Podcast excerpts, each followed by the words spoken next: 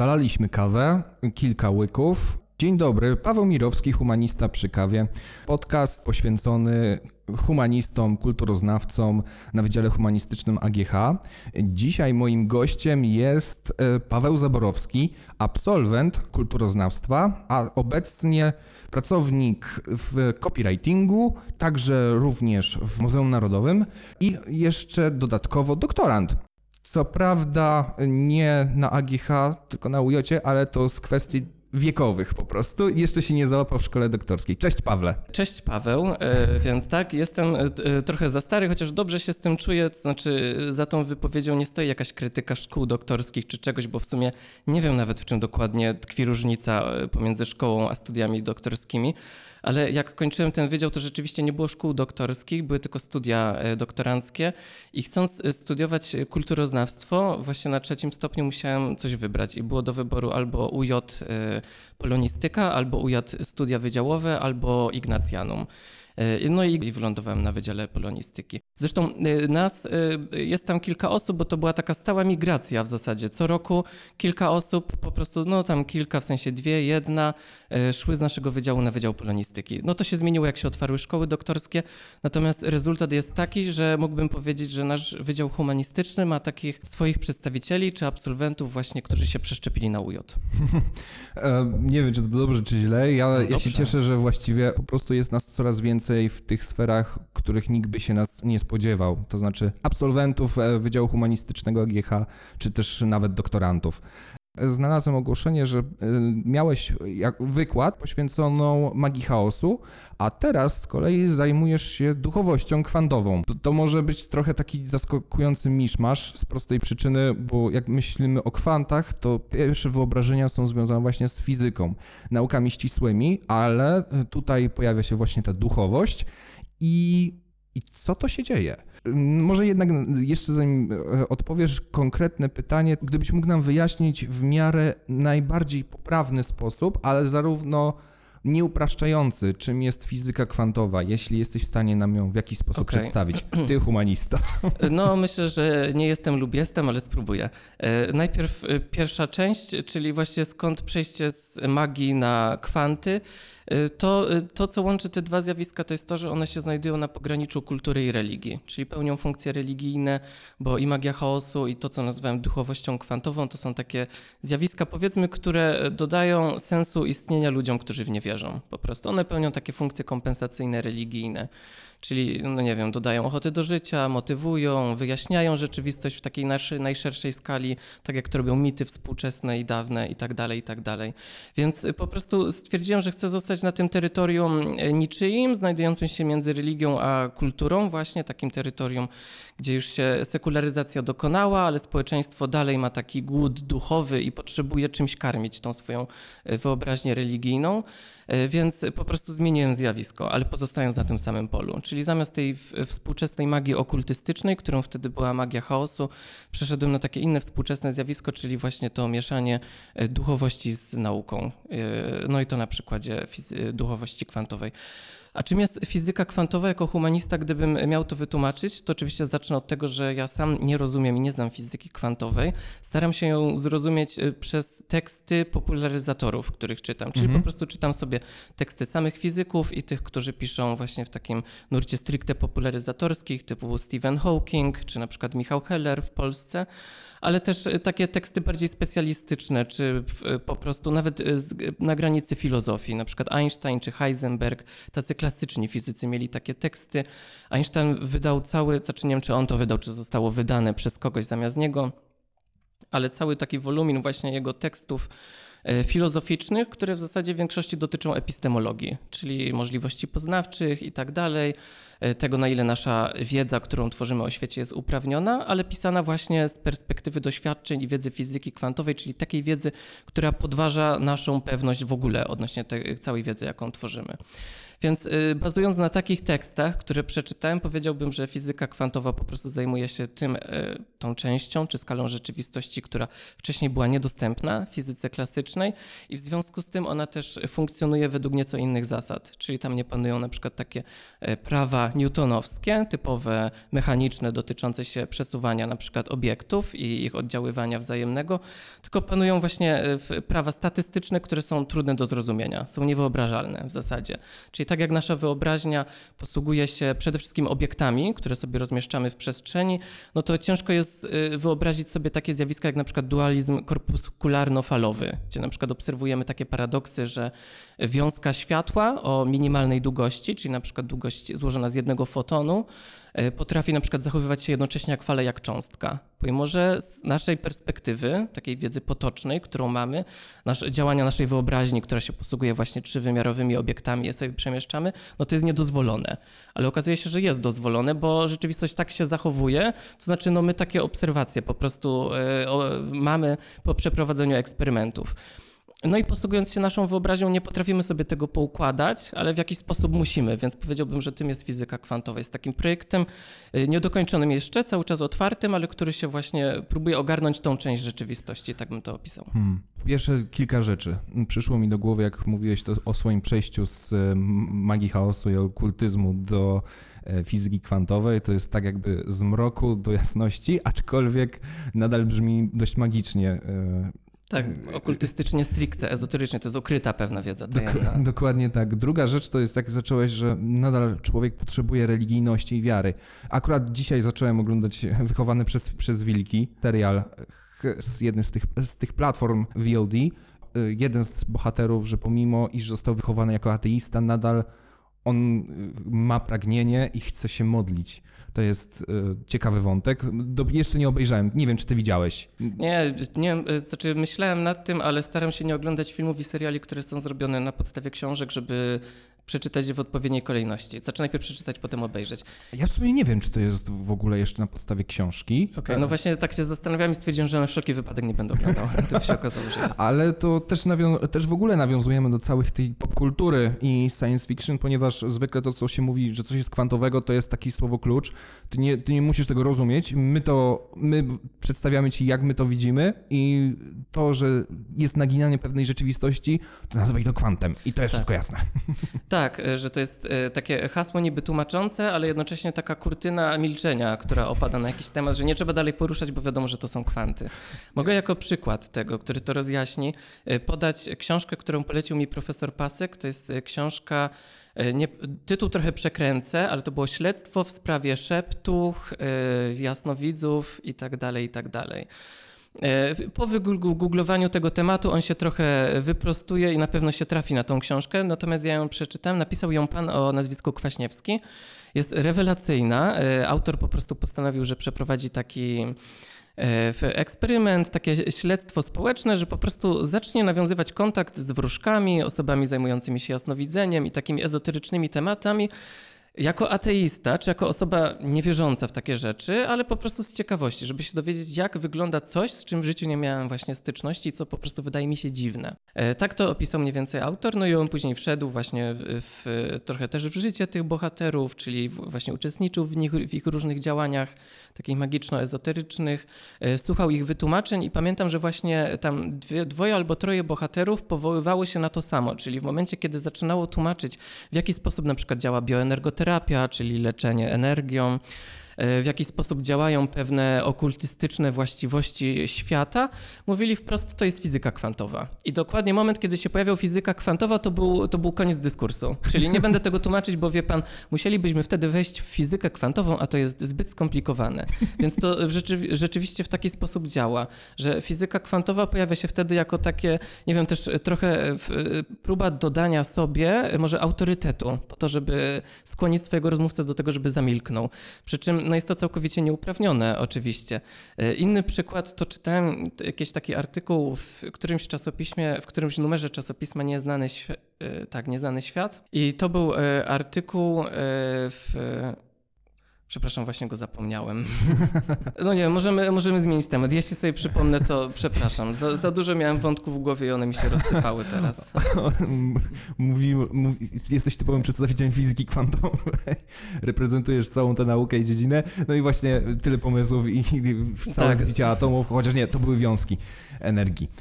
No rozpadły mi się wszystkie regały w głowie w tej chwili, przepraszam. To ja przepraszam, nie, nie chcę pokpiwać z tego tematu, Nie, no, bo, to jest, bo to jest faktycznie e, poważny temat właśnie z prostej perspektywy, że mm, zdobywa coraz większe zainteresowanie i proponuje coś, co właściwie każe nam zburzyć wszelkie postrzeganie. Zazwyczaj to się spotykało, ja pamiętam, w taoizmie, nie, przepraszam. A, a, o, teraz pan nie pamięta. Tak, no właśnie, teraz ja nie pamiętam. Ale w filozofii Zen, tak, już sobie przypomniałem, w filozofii Zen czytałem o dialektyce między mistrzem a uczniem i trzeba było zadać absurdalne pytanie, najbardziej jak brzmi klaśnięcie jednej dłoni. I to... Koan tak zwany. Dokładnie, koany.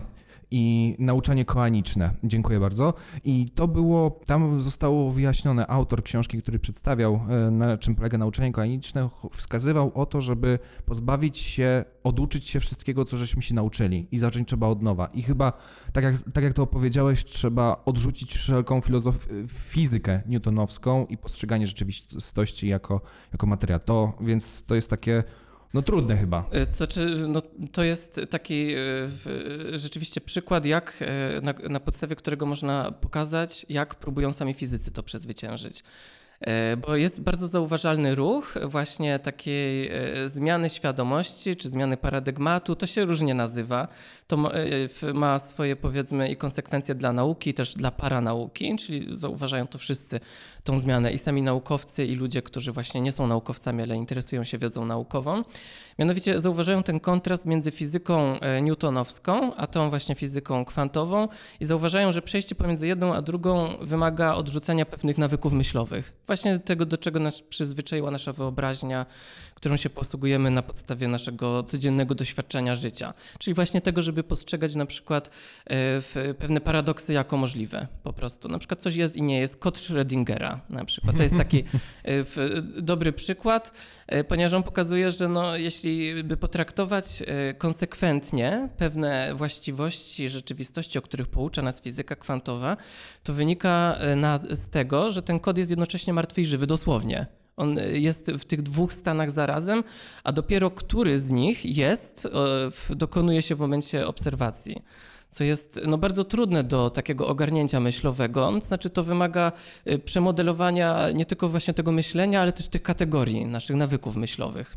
No, natomiast gdybym miał wskazać różnicę pomiędzy tym, jak środowisko naukowe, a jak właśnie środowisko nienaukowe, ale też zainteresowane nauką, E, Jaka jest różnica pomiędzy nimi w, właśnie w tym e, dopatrywaniu się przejścia paradygmatu myślenia? To powiedziałbym, że oczywiście naukowcy są tutaj bardziej skromni, czyli oni nakłada, kładą nacisk na e, takie sprawy epistemologiczne, czyli bardzo dużo mówią na temat e, e, teorii poznania, na temat tego, e, no rozważają takie zagadnienia jak empirycyzm, weryfikacjonizm, czyli na ile w ogóle nasza wiedza jest uprawniona, na ile, nie wiem, indukcja jest w ogóle uprawnionym sposobem tworzenia wiedzy. Podczas gdy to środowisko nienaukowe, które też zauważa tą zmianę paradygmatu, no tu wyciąga o wiele dalsze, dalej idące konsekwencje.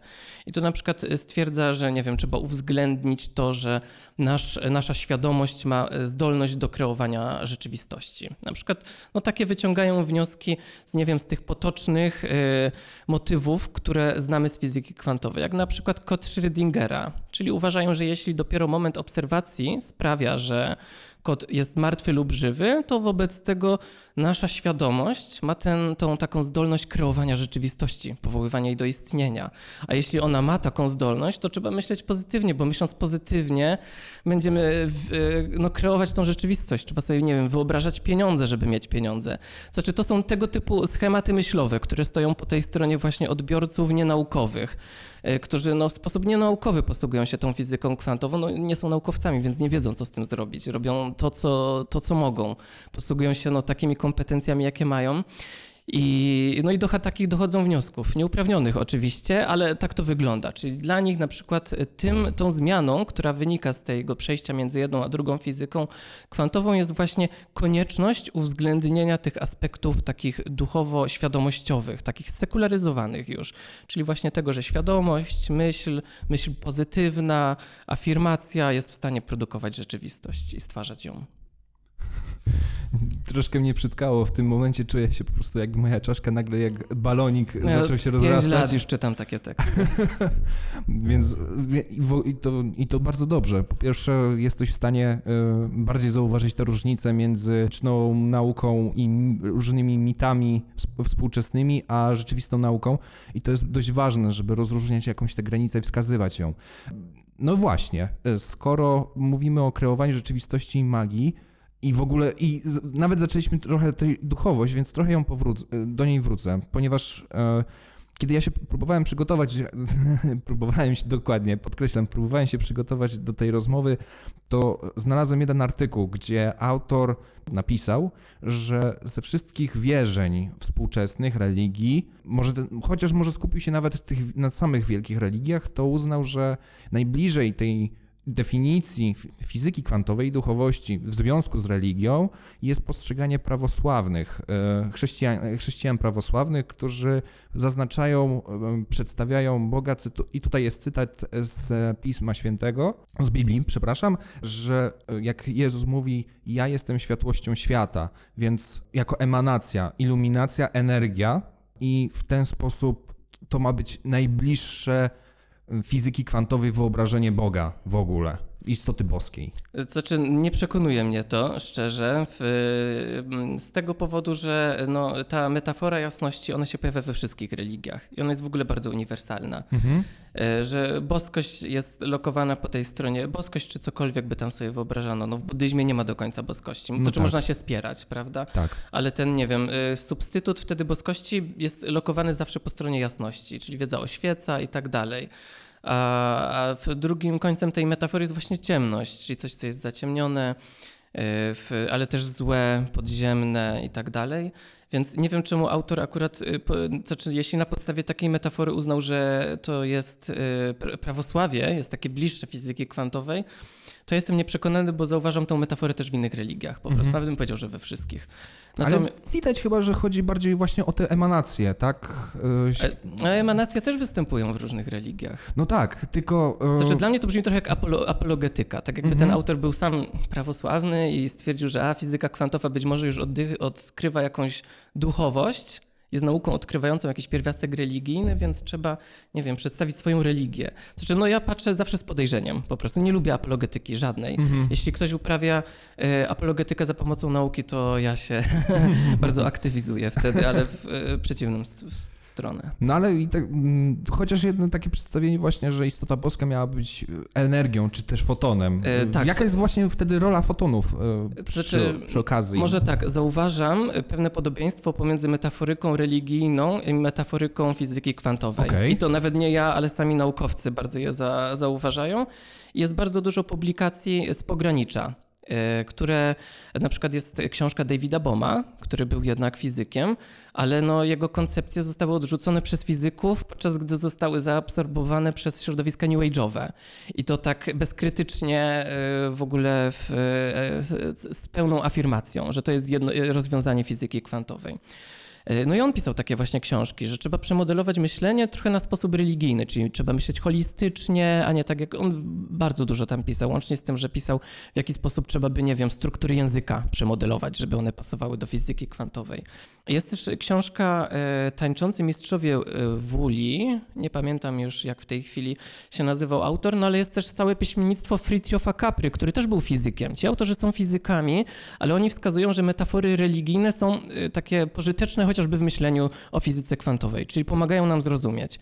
No, problemem jest to, gdzie jest granica użyteczności tej metafory, czyli czy ona adekwatnie coś opisuje, czy ona jest tylko, na przykład wskazuje nam sposób istnienia, ponieważ na przykład energia jest też takim terminem, metaforą e, wziętym z wielu religii, no, bardzo ogólnym, prawda, że meta- Tak. energia to jest pewien fluid, można go kształtować, on jest taki, taką potencjalną e, substancją, ale w zasadzie niczym konkretnym, no nie? No ale to wtedy pojawia się problem, na ile właśnie jest ta energia reifikowana, na przykład, czy też myśl jest energią, czy świadomość ma właściwość energetyczną i tu poszczególni fizycy, którzy publikują właśnie takie publikacje z pogranicza, no e, różne mają koncepcje i też e, one są w taki sposób, może nie dla wszystkich właśnie tych czytelników zauważalne, ale oni w różny też e, sposób z tym naciskiem na metaforyczność. Niektórzy są świadomi tego, że jest duża granica pomiędzy fizyką a religią i tej granicy nie należy zakopywać, należy jedynie właśnie poszukiwać takich symboli użytecznych w naszym myśleniu, a inni z kolei twierdzą, że no, tak jak Fritjof Capra, że to jest jedno i to samo, że fizyka kwantowa odkrywa przed nami światopogląd Dalekiego Wschodu, że fizyka kwantowa to jest buddyzm, no nie, bo wszystko jest energią. I tego typu stwierdzenia można wprost znaleźć w jego pismach. To w takim razie powiedz mi jeszcze, mm, zacznijmy od takiego najbardziej bliskiego duchowości i ducha koncepcji, czyli sama istota człowieka, istota ludzka. Jak można, jak mamy sobie wyobrażać siebie e, w rozumieniu kwantowym? Jest, jeśli jesteś w stanie odpowiedzieć w jakiś E, sposób. Znaczy, no, na podstawie tych tekstów, e, które bym uznał za właśnie naukowe, takie zgodne z literą nauki, to powiedziałbym, że nie wiem. znaczy po ich przeczytaniu. E, No na pewno jest to duża zagadka, czyli po prostu zauważamy, że jednak świadomość ma pewien udział, tylko sami do końca nie wiemy, na czym dokładnie to polega. Czyli też nie jesteśmy w stanie zauważyć, e, znaczy jeszcze w tej chwili dokładnie sproblematyzować, na czym polega wpływ badającego na przedmiot badania. No tak. Czyli bardziej, czyli bardziej nam chodzi o percepcję i skupienie się na. E, Znaczy, ja bym powiedział, że właśnie nie potrafię wskazać, e, jak należy sobie w tej chwili widzieć człowieka na podstawie całej tej wiedzy, czy świadomości, podmiotowości, może jakiejś nawet tak fizycznie rozumianej, na podstawie całej tej wiedzy fizyki kwantowej. Natomiast widzę, że takim punktem węzło- węzłowym w omawianiu tego tematu jest e, nie sama substancja człowieka, czyli taka jego podmiotowość, ale związek właśnie z tym, co się wydawało, że jest na zewnątrz człowieka. Aha. Czyli właśnie z rezultatem obserwacji, że ta więź łącząca podmiot z przedmiotem jest e, no, bardzo frapująca, znaczy gdzie ona przebiega, czy myśl właśnie tworzy tą, e, to połączenie. No, jest bardzo ciekawy eksperyment Alejna Aspekta, który pokazuje, że pewne cząsteczki, co czy na przykład fotony, które zostały ze sobą sparowane, czyli uzyskały pewne dwie właściwości ze sobą związane, e, te cząsteczki, jeśli zostaną od siebie oddalone i poddane badaniu, to one jednocześnie reagują w tym samym momencie, niezależnie od dzielącej odległości. Tak jakby pokonywały, e, po, pomimo ograniczenia prędkości czasu, pokonywały dystans natychmiast.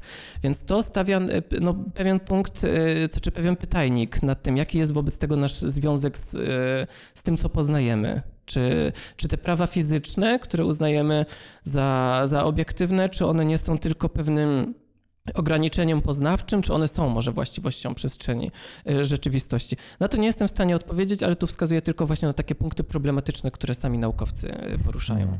Nie wiem, jak dalej e, spróbować przeciągnąć ten temat, bo właśnie to jest problematyczne. Przepraszam.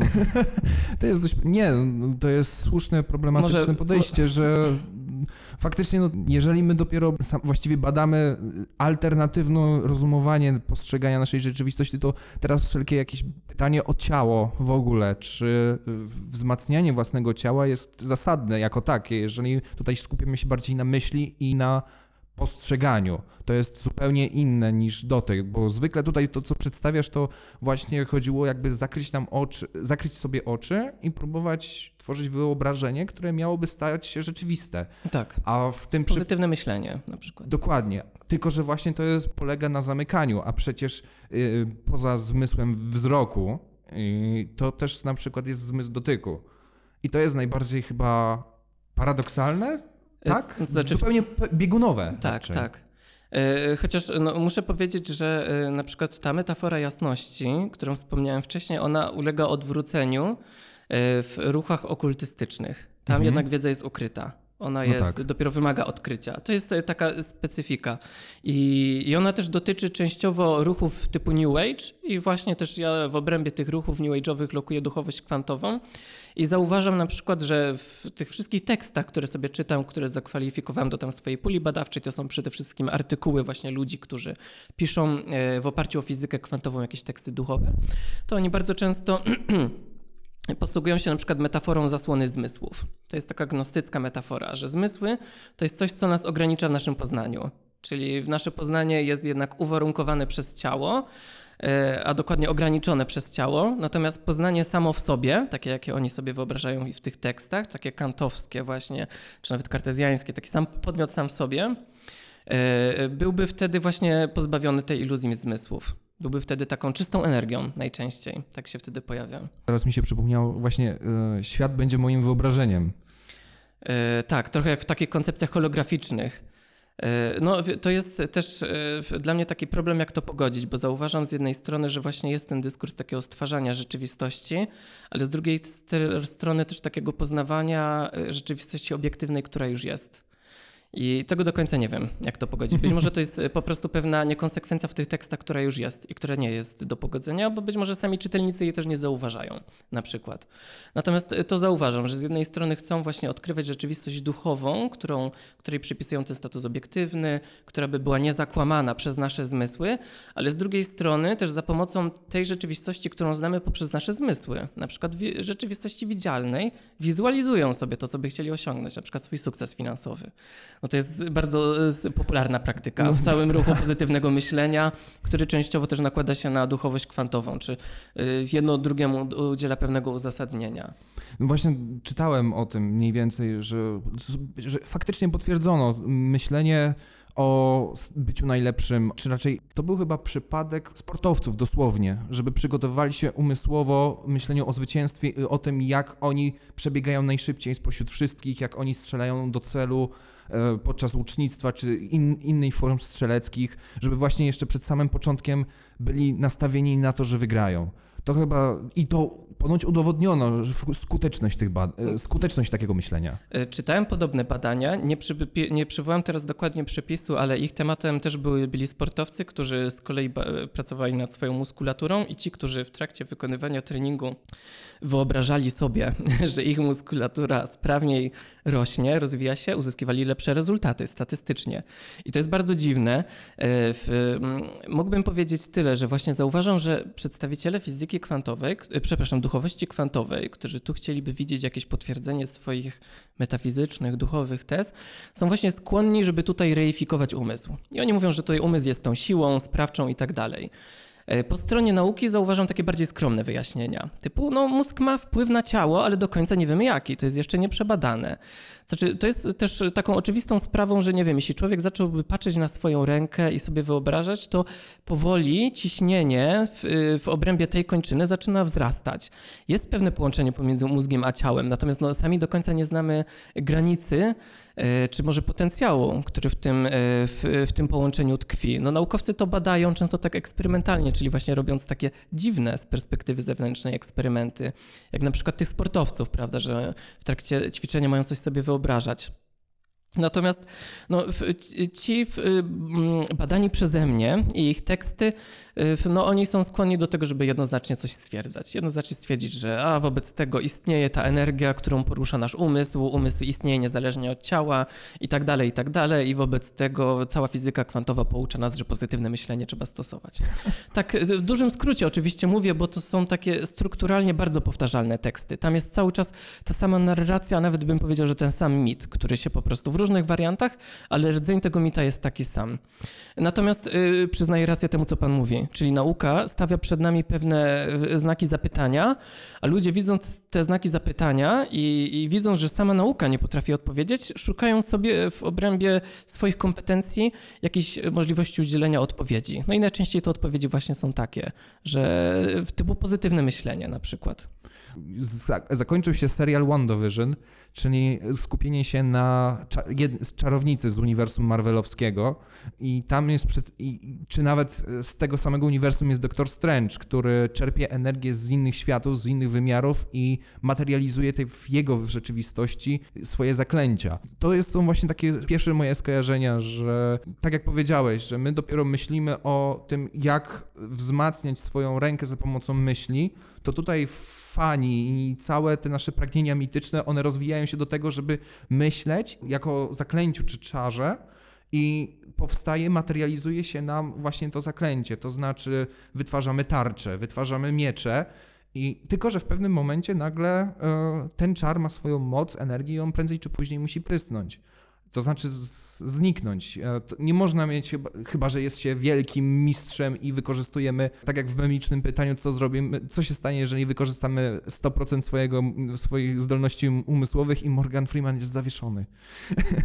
to jest takie moje pierwsze skojarzenie, ale właśnie tak bym to sobie wyobrażał, że prędzej czy później ta moc, ta nasza myśl, ona w końcu ulotni się, więc nie może... Więc... Że jest pewien taki bilans e, do, do zastosowania, że on się może wyczerpać. Dokładnie. I to, już, I to już ponownie, e, teraz wraca, przechodzimy nawet do Wiedźmina Netflixowego, gdzie jest właśnie, no że... Tak, też jest chaos. Czerp tak, czerpiemy z czegoś, ale musimy coś dać w zamian jest jakby taka zapłata tak, za taki holizm w zasadzie. Znaczy, no, tego problemu akurat nie spotykam w tekstach, które czytam. Tam nie pojawia się problem możliwości zuży zużycia do końca, na przykład swojego potencjału. Tam raczej pojawia się koncepcja, że potencjał jest nieskończony dzięki właśnie tej holistycznej rzeczywistości, czyli wszystko przenika siebie nawzajem. Każdy człowiek jest takim atmanem, to z hinduizmu, częścią całości kosmosu, Brahmana. Jest y, jednocześnie mieszka w tym kosmosie, ale jest też jego częścią jest też jego duchową częścią. Więc y, w tej takiej mapie myślowej rzeczywistości, tak bym to przedstawił, ta potencja, ty, potencjał człowieka energetyczny do myślenia, do stwarzania jest nieograniczony właśnie dzięki tej koncepcji holistycznego y, kosmosu, jedności w całości i całości w jedności.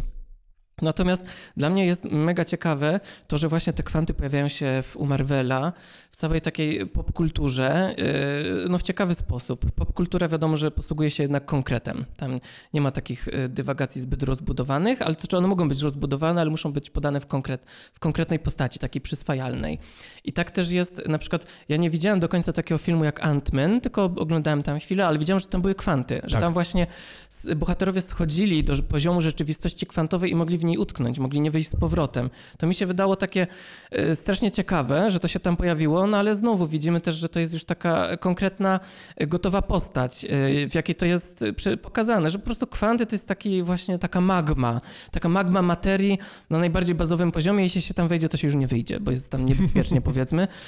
No ale to jest też oczywiście, że popkultura nie chce, nie ma kompetencji i nie chce czegoś dodawać do nauki. Ona chce się tylko czymś posłużyć, czyli już po tych ponad 100 latach istnienia fizyki kwantowej ludzie już wiedzą na przykład, że jest fizyka kwantowa. Tak ogólnie, to jest tak w takiej potocznej wiedzy zauważalne, że ludzie posługują się tym terminem, wiedzą mniej więcej coś, co on oznacza, albo w swoim pojmowaniu po prostu odnoszą go do czegoś, co jest niezrozumiałe. I dlatego on jest właśnie przydatny w tłumaczeniu pewnych rzeczy. Tak jak na początku mówiłem o tych wróżkach i tym śledztwie właśnie. Tam w momencie, kiedy trzeba wytłumaczyć coś skomplikowanego, na przykład trzeba wytłumaczyć, jak działają horoskopy, jak działa astrologia, jak działa tarot, i no, trzeba przedstawić jakąś skomplikowaną mechanikę działania sił duchowych, to wtedy najlepiej jest właśnie rzucić jakiś slogan, który już będzie taki, e, będzie już e, miał takie, taką kulturową, kulturowe swoje opakowanie, Czyli u potencjalnego odbiorcy wzbudzi jakieś tam e, pojmowanie, ale jednocześnie też e, pozwoli zamknąć temat. I tutaj właśnie fizyka kwantowa wydaje się tym tematem.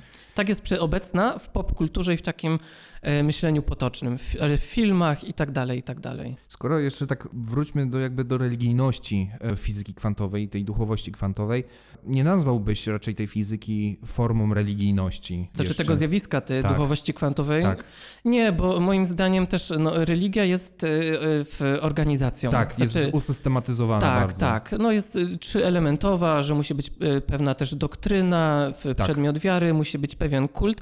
Natomiast nie, myślę, że te współczesne formy duchowości, one są inaczej instytucjonalizowane, one są tak rynkowo instytucjonalizowane. I gdybym powiedział, czy miał wskazać taką, taki sposób zinstytucjonalizowania duchowości kwantowej, to powiedziałbym, że właśnie nie powstaje kościół, tylko powstaje szereg usług takich rynkowych, ponieważ to są najczęściej poradniki, czasopisma kupowane, szkolenia, są szkolenia z uzdrawiania kwantowego, za które oczywiście trzeba zapłacić, one są weekendowe, później dostaje się certyfikat i tak dalej. No to jest New Age. Cała taka oferta New Age'owa, tak jak ona już została opisana, że to jest właśnie taka e, duchowość, jako rozumiana jako pewien zespół idei, też właśnie takich usensowniających, dodających e, motywacji, czy niosących ze sobą pewne praktyki życiowe, ale idei sprzedawanych. Jednak ktoś na tym zarabia. To jest taki sposób instytucjonalizacji, gdzie te relacje pomiędzy nadawcą idei a odbiorcą są e, odpłatne najczęściej. Znaczy one nie zawsze muszą być odpłatne, bo można książkę wypożyczyć z biblioteki, a nie kupować, ale to jest e, jednak pierwszy taki, mm, takie pole, na e, którym się dokonuje ten ruch idei, czyli to jest właśnie pole komercyjne. Wyobrażam sobie właśnie, powiedziałeś o nowej duchowości i przypominam sobie poprzednią rozmowę w poprzednim odcinku podcastu. Pan profesor Pasek właśnie był już tutaj wspominany. No to wyobrażam sobie, że gdyby, jeśli w tym momencie nas słucha, to pewnie widać by było, jak iskry e, wychodzą z oczu. Z... Pamiętam, że pan profesor Pasek mówi o nowej duchowości i tutaj tak ona chyba w ten sposób się obra obrazuje. I w nawiązaniu właśnie do tej nowej duchowości chciałem cię zapytać, jak się ma ta nowa duchowość, no, duchowość kwantowa y, do scjentyzmu, ponieważ ponownie tutaj pojawia się nauka. Tak. Ale czy mogę tylko najpierw y, sprawić komplement y, profesorowi Paskowi? y, bo pisałem pracę licencjacką, później magisterską, teraz doktorat piszę u profesora Paska i po prostu całe to myślenie, które teraz reprezentuję, je nabyłem na podstawie powiedzmy dwóch grup tekstów. Pierwsza to są teksty profesora Paska, różne jego książki czytałem, ale on właśnie w takie, w takie jest jedno z jego zainteresowań naukowych, tak jak widzę, czyli właśnie też taka religia, czy ten impuls religijny i to, jak go ludzie wyrażają, ale już w dobie sekul sekularyzowanego społeczeństwa. Chociaż no, to jest skomplikowane, bo Polska jest taka częściowo sekularyzowana, a częściowo nie. Jeszcze zostały te tradycje e, chrześcijańsko-katolickie. Tak, ale też nawet bym powiedział, że no, jeśli sekularyzacja jest trendem, w rezultacie którego religia traci na znaczeniu mhm. E, społecznie, to w ciągu ostatnich kilku lat religia zyskała w naszym społeczeństwie, na przykład pod, pod względem jej związków z polityką, więc to jest ruch odwrotny. Znaczy widzimy, że społeczeństwo się sekularyzuje, ludzie rzadziej, rzadziej chodzą do kościoła, no ale polityka na przykład jest coraz coraz bardziej związane, więc to są takie trendy e, przeciwstawne. Natomiast druga pula tekstów, które mnie bardzo zainspirowały do takich badań, to są teksty też pracownika naukowego naszej uczelni, pani profesor Skow Katarzyny Skowronek. Też mhm. dużo jej książek przeczytałem.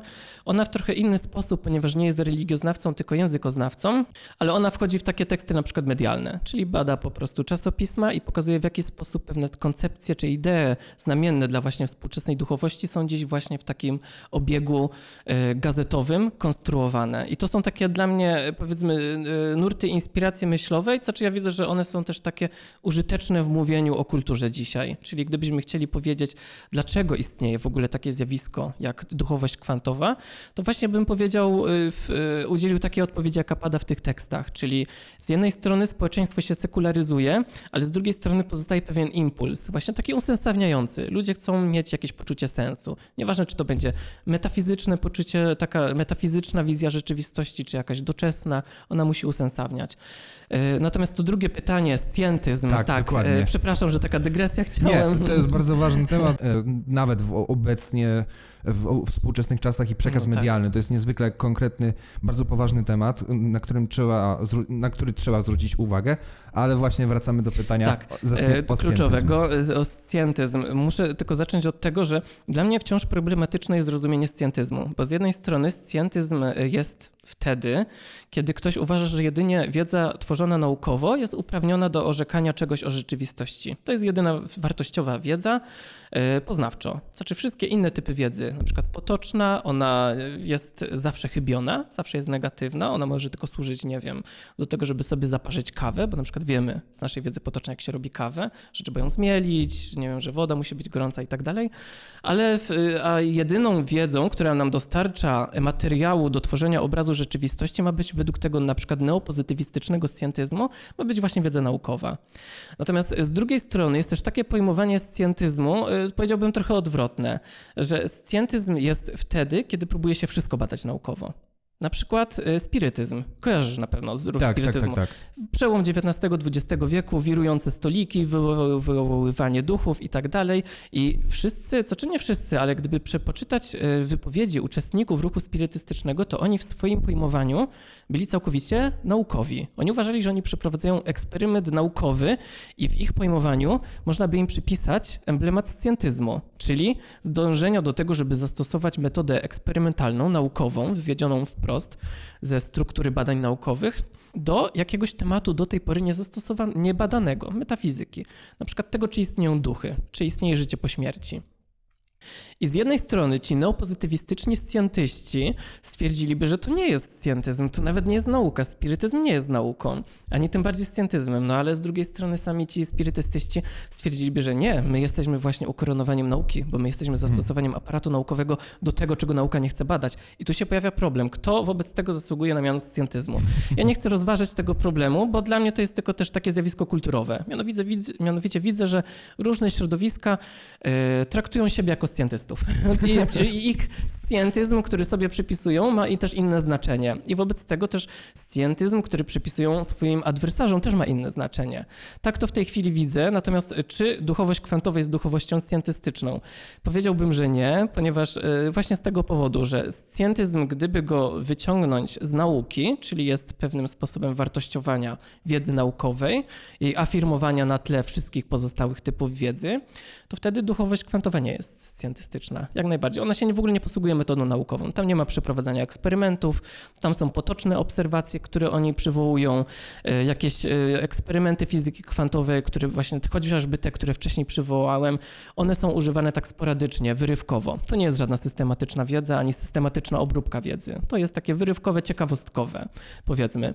Natomiast ten rys scjentystyczny, który można by zauważyć, to by był ten rys typowy dla ruchu spirytystycznego, czyli mhm. dążenie do tego, żeby badać czegoś, co do tej pory nie było zbadane, ale i, i że to będzie badane naukowo. Tak bym to w tej chwili opisał. Hmm. To komplikuje. Ja wiem, że komplikuje, bo to nie, nie jest taka prosta sprawa, no bo każdy chce być naukowy, prawda? Ludzie, tak. którzy nie rozumieją fizyki kwantowej, ale którzy twierdzą, że e, fizyka kwantowa uzasadnia leczenie energią, na przykład bioenergoterapia, oni też siebie uważają za naukowców w pełni. Oni uważają, że to, co oni mówią, to jest e, fizyka. I przypomniał mi się, przypomniał mi się to, co zapomniałem wcześniej. Mianowicie, artykuł. Tak. E, czytałem artykuł, w którym jedna pani opisywała po prostu kim siebie, kim ona jest no i to była pani, która zajmowała się właśnie badaniem rzeczywistości duchowej. E, tak to opisywała, e, badaniem różnych tradycji religijnych i ona e, wymieniła ciąg wyrazów. To mi się wydało bardzo ciekawe, bo tam był dokładnie taki ciąg słowny, gdzie każdy wyraz był po prostu z innej parafii, każdy odnosił do czegoś innego, że ona jest tam, nie wiem, mistykiem, eksploratorem rzeczywistości duchowych. Tam kolejne hasło to było fizykiem. To było, przed, to było dla mnie bardzo znamienne, że przedostatnie hasło to było właśnie fizykiem, że ona jest fizykiem, a ostatnie, takie wieńczące jej taką charakterystykę czy biografię naukową jest to, że ona jest metafizykiem. I to wszystko na podstawie fizyki kwantowej. I ja sobie pomyślałem wtedy, że no kurczę, jeszcze e, fizyka kwantowa dostarcza takiego uzasadnienia, żeby zre, zreifikować metafizykę, no nie, jako w ogóle też taką dyscyplinę wiedzy, ale też taki materiał badań, no nie, że ona jest takim aktywnym, no ona później to rozwijała, już nie pamiętam dokładnie, ale w narracji swojego tekstu pisała, że ona jest właśnie badaczem rzeczywistości metafizycznych. I to mi się wydało bardzo takie e, ciekawe, że fizyka kwantowa dostarcza już podłoża do tworzenia tego typu wyobrażeń. No. Niesamowita historia, niesamowite opowieści, ale niezwykle wiarygodne i właśnie z perspektywy naukowej, humanistycznej ja myślę sobie, że w końcu ktoś nam przedstawił, jak wygląda ta fizyka kwantowa i jakie ona ma związki z tą duchowością, tylko właśnie po to, żeby zauważyć, jaka jest różnica między mitologią współczesną o kwantach, a nauką współczesną o kwantach. I to jest niezwykle chyba ważne. I to jest takie pytanie na, na zakończenie. Gdybyś mógł nam powiedzieć o tych autorach, których uznałbyś za w miarę wiarygodnych, którzy przedstawiają, pewnie tutaj padł podczas tej rozmowy, nazwiska tych naukowców, którzy wydają się dla ciebie najbardziej są w stanie nam przekazać e, co nieco o albo o duchowości kwantowej, albo tej fizyce kwantowej, tak żeby można było to zrozumieć, ponieważ tutaj przedstawili, że to jest wielokrotnie powtarzany ten mit i często zdajemy się właśnie przede wszystkim na twój autorytet. Co byś nam polecił do przeczytania? To znaczy, jeśli chodzi o w, e, publikacje popularno-naukowe, to nie będę oryginalny. Dla mnie bardzo zrozumiały był Stephen Hawking. Po prostu różne jego książki i mhm. Krótka historia czasu i też inne publikacje. E, z polskich autorów to też wspomniany Michał Heller. On jest księdzem, ale tak. też fizykiem. No, bardzo ciekawie, chociaż on bardziej tak filozoficznie. On jest filozofem przyrody w, ogóle tak, tak. bardziej e, z tej perspektywy. Ale w taki zrozumiały sposób. Znaczy on jest komunikatywny dla mnie. Tą komunikatywność doceniam. Jeśli ktoś potrafi wytłumaczyć niezrozumiałe rzeczy, to jest to dla mnie działa na plus.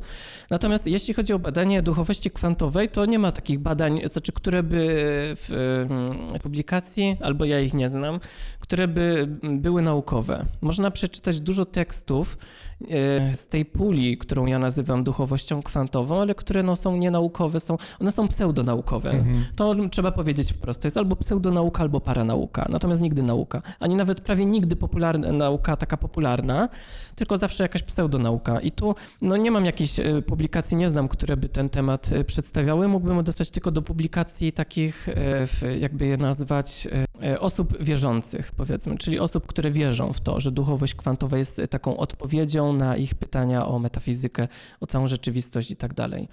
E, no, myślę, że tak.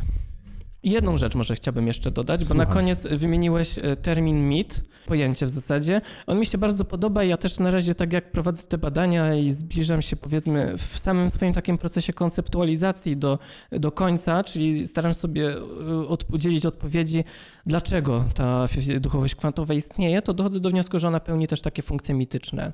Y, mitologiczne, takie jak je opisał y, Napiórkowski, Marcin Napiórkowski w swoich publikacjach. I to jest bardzo taki ciekawy nurt, moim zdaniem, we współczesnej humanistyce. On dotyczy tego, dlaczego y, wiedza naukowa przegrywa z innymi typami wiedzy w społeczeństwie. Bo społeczeństwo to nie są naukowcy, to są ludzie, którzy nie znają się na nauce i oni jednak częściej, zauważamy, wybierają no, na przykład publikacje antynaukowe, a nie naukowe. To jako przykład on, nie wiem, analizował na przykład ruchy antyszczepionkowe. Duchowość kwantowa też jest tutaj symptomatyczna, bo ona no, woli się odwoływać na przykład, nie wiem, do publikacji radiestetycznych, czy bioenergoterapeutycznych niż do publikacji naukowych. A jeśli się do odwołuje do publikacji naukowych, to robi z nimi co chce. Więc dla mnie to pojęcie mitu, które się teraz wprowadza, jest bardzo użyteczne, żeby to wyjaśnić, że właśnie ta wiedza, którą ludzie niespecjalistyczni y, potrzebują, to jest wiedza usensowniająca. Ona pełni te funkcje mityczne, czyli ona właśnie jest taką mapą rzeczywistości, nadaje jej całości, w całości w sens, znaczenie, ale też pozwala człowiekowi ulokować się w kontekście. Tak jak, nie wiem, przedstawiciel ruchu antyszczepionkowego, o, tak jak przed, pokazał to Napiórkowski w swoich publikacjach, to jest osoba, która y, uważa, że uczestniczy w pewnej walce sił, takiej globalnej. To jest osoba, która uważa siebie za y, takiego rycerza w walce o pewną prawdę z ludźmi, którzy chcą depopulacji i, i tak dalej, i tak dalej. I w ten sposób można też y, tłumaczyć dzisiaj właśnie fakt występowania duchowości kwantowej, czyli to jest takie zjawisko, kiedy ludzie potrzebują mieć y, swoje wyobrażenie o świecie, ale też w takim zakresie jak właśnie istnienie y, życia po śmierci, istnienie zaświatów, istnienie duszy, ale chcą, żeby to wyobrażenie było pewne. Chcą, żeby ono było w jakiś sposób wzorowane na nauce, tylko no, biorąc już tą wiedzę naukową, robią z nią co chcą. Nie robią z nią tego, co nauka by chciała, ale to, co chcą w ramach swoich niespecjalistycznych kompetencji. I to właśnie nazywa się moim zdaniem współcześnie mitem. Ostatnie krople kawy zostały w moim kubku. Tutaj widzę, Paweł też przyniósł własny kubek. Mimo wszystko pandemiczne obowiązki. Tam jest herbata czy kawa? Kawa. Coś z mlekiem czy całkowicie Tak, czarne? mleko. Znaczy kawa z mlekiem. Kawa z mlekiem. Super. Zamykamy nasz podcast. Y, moim Państwa gościem był Paweł Zaborowski, badacz duchowości kwantowej, absolwent Wydziału Humanistycznego. Strasznie Ci dziękuję za tę rozmowę, ja bo niezwyk, niezwykle mm, bogata we wszelkie Bardzo wątki, które, które ja osobiście zachęcam do zgłębiania, ponieważ to jest czysta nauka. Także humanista przy kawie wyłącza się. Do następnego razu. Cześć. Dziękuję.